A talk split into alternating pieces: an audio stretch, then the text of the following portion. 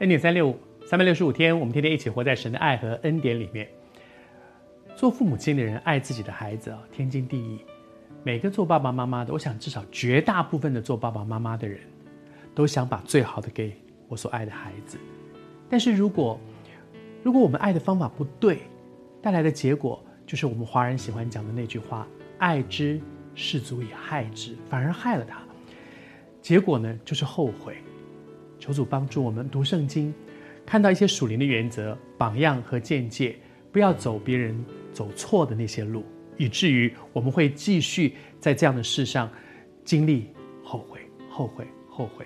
后悔真的是一件极不快乐的事情。利百加就是这样了。利百加非常爱他的儿子雅各，爱孩子没有什么不对啊。他也知道他在怀孕的时候，神就已经启示他，将来这个小儿子要。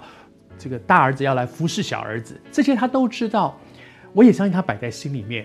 但是他做了一件事，就是在这个家庭当中，他用他的手不断地决定要这样要那样，这叫做掌控。求主是恩待我们，不要去掌控别人，不要去掌控，甚至是你的家人、你的另外一半，这样都不会带来好的结果的。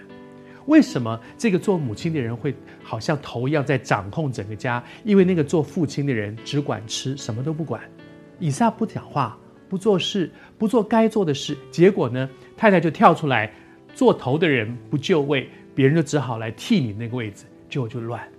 以至于你看，在这个家庭里面，利百加一直是在主导很多的事情，他在主导他的两个孩子之间的关系，主导他们的婆媳的之间的问题，主导，而那些的主导到后来，他甚至他告诉他孩子说：“来，雅各来，我告诉你啊，你去这样做，这样做，这样做，这样做，然后呢，你爸爸就给你祝福。”他说：“雅各说，不行啊，这一定会被识破的嘛。万一被识破了，我不但没有得到祝福，还得到咒诅。”利百加怎么回答他？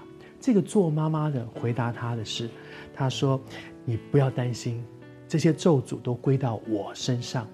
这个妈妈是爱她的孩子，而且非常的爱她的孩子，但是爱的方法不对。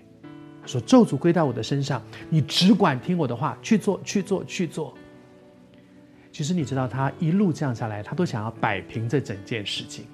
然后她就跟儿子讲说：“来，你去跑吧，你跑。”你去躲到你舅舅家里面去，你躲到那里去，为什么呢？因为老大姨嫂也是我生的，我知道她的个性，她就是现在在气头上，过2天她气消了就好了，你就回来就没事了。她以为她可以把所有的事情都摆平，但是她没有想到，她这一下把儿子逐出去，她到死都没有再见到这个她心爱的儿子，她永远失去这个孩子了。我们不是人生的导演。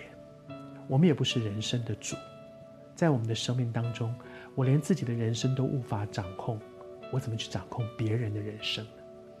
如果你也曾正在这样的困难里面，学习放手，交给神，把另外一半交给神，把你的孩子交给神，把你最担忧的事情交给神，他掌权，不要代替神，不要想掌控一切。